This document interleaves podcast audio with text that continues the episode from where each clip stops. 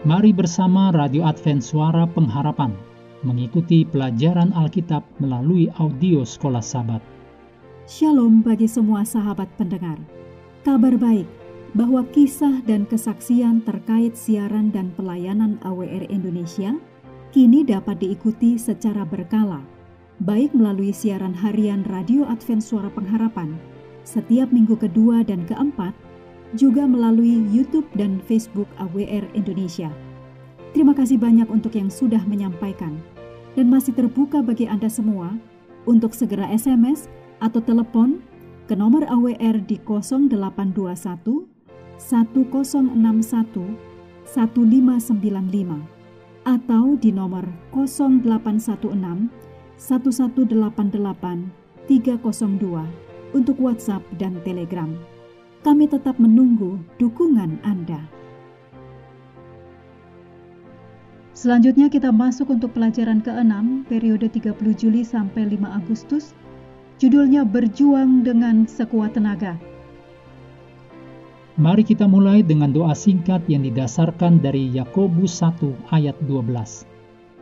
Berbahagialah orang yang bertahan dalam pencobaan, sebab apabila ia sudah tahan uji, ia akan menerima mahkota kehidupan yang dijanjikan Allah kepada barang siapa yang mengasihi Dia.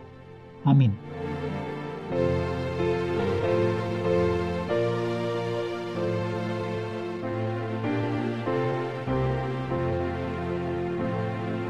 Untuk sahabat petang, Anda boleh membaca ayat-ayat berikut ini menolong pelajaran sepanjang pekan. Yohanes 16 ayat 5 sampai 15. Kolose 1 ayat 28 dan 29. 1 Petrus 1 ayat 13. Matius 5 ayat 29, juga Kejadian pasal 32.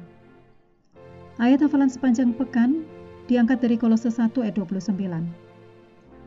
Itulah yang kuusahakan dan kupergumulkan dengan segala tenaga, sesuai dengan kuasanya, yang bekerja dengan kuat di dalam aku seorang pria dan wanita duduk bersama di sebuah acara bincang-bincang. Keduanya pernah mengalami pembunuhan seorang anak.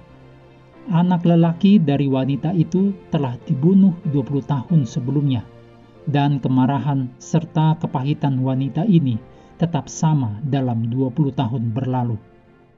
Sedangkan si pria benar-benar berbeda. Anak perempuannya telah dibunuh oleh teroris beberapa tahun sebelumnya Pria ini berbicara tentang pengampunan terhadap para pembunuh dan tentang bagaimana Allah telah mengubah lukanya. Betapapun mengerikan rasa sakitnya, pria ini telah menjadi ilustrasi bagaimana Allah dapat membawa kesembuhan pada saat-saat tergelap dalam hidup kita. Bagaimana bisa dua orang merespon dengan sangat berbeda?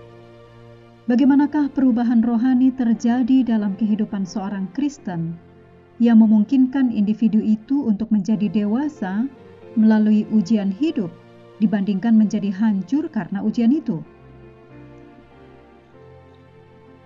Sekilas pekan ini, apakah peran dari kehendak kita dan kuasa memilih kita dalam peperangan dengan diri sendiri dan dosa? Bagaimanakah kita dapat menghindari kesalahan karena membiarkan perasaan kita mengatur keputusan yang kita buat. Mengapa kita harus bertekun dan tidak menyerah saat berada dalam cawan lebur? Mengakhiri pelajaran hari ini, hendaklah kita terus tekun mengambil waktu bersekutu dengan Tuhan setiap hari bersama dengan seluruh anggota keluarga, baik melalui renungan harian pelajaran sekolah sahabat, juga bacaan Alkitab sedunia percayalah kepada nabi-nabinya, yang untuk hari ini melanjutkan dari Yosua pasal 11. Tuhan memberkati kita semua.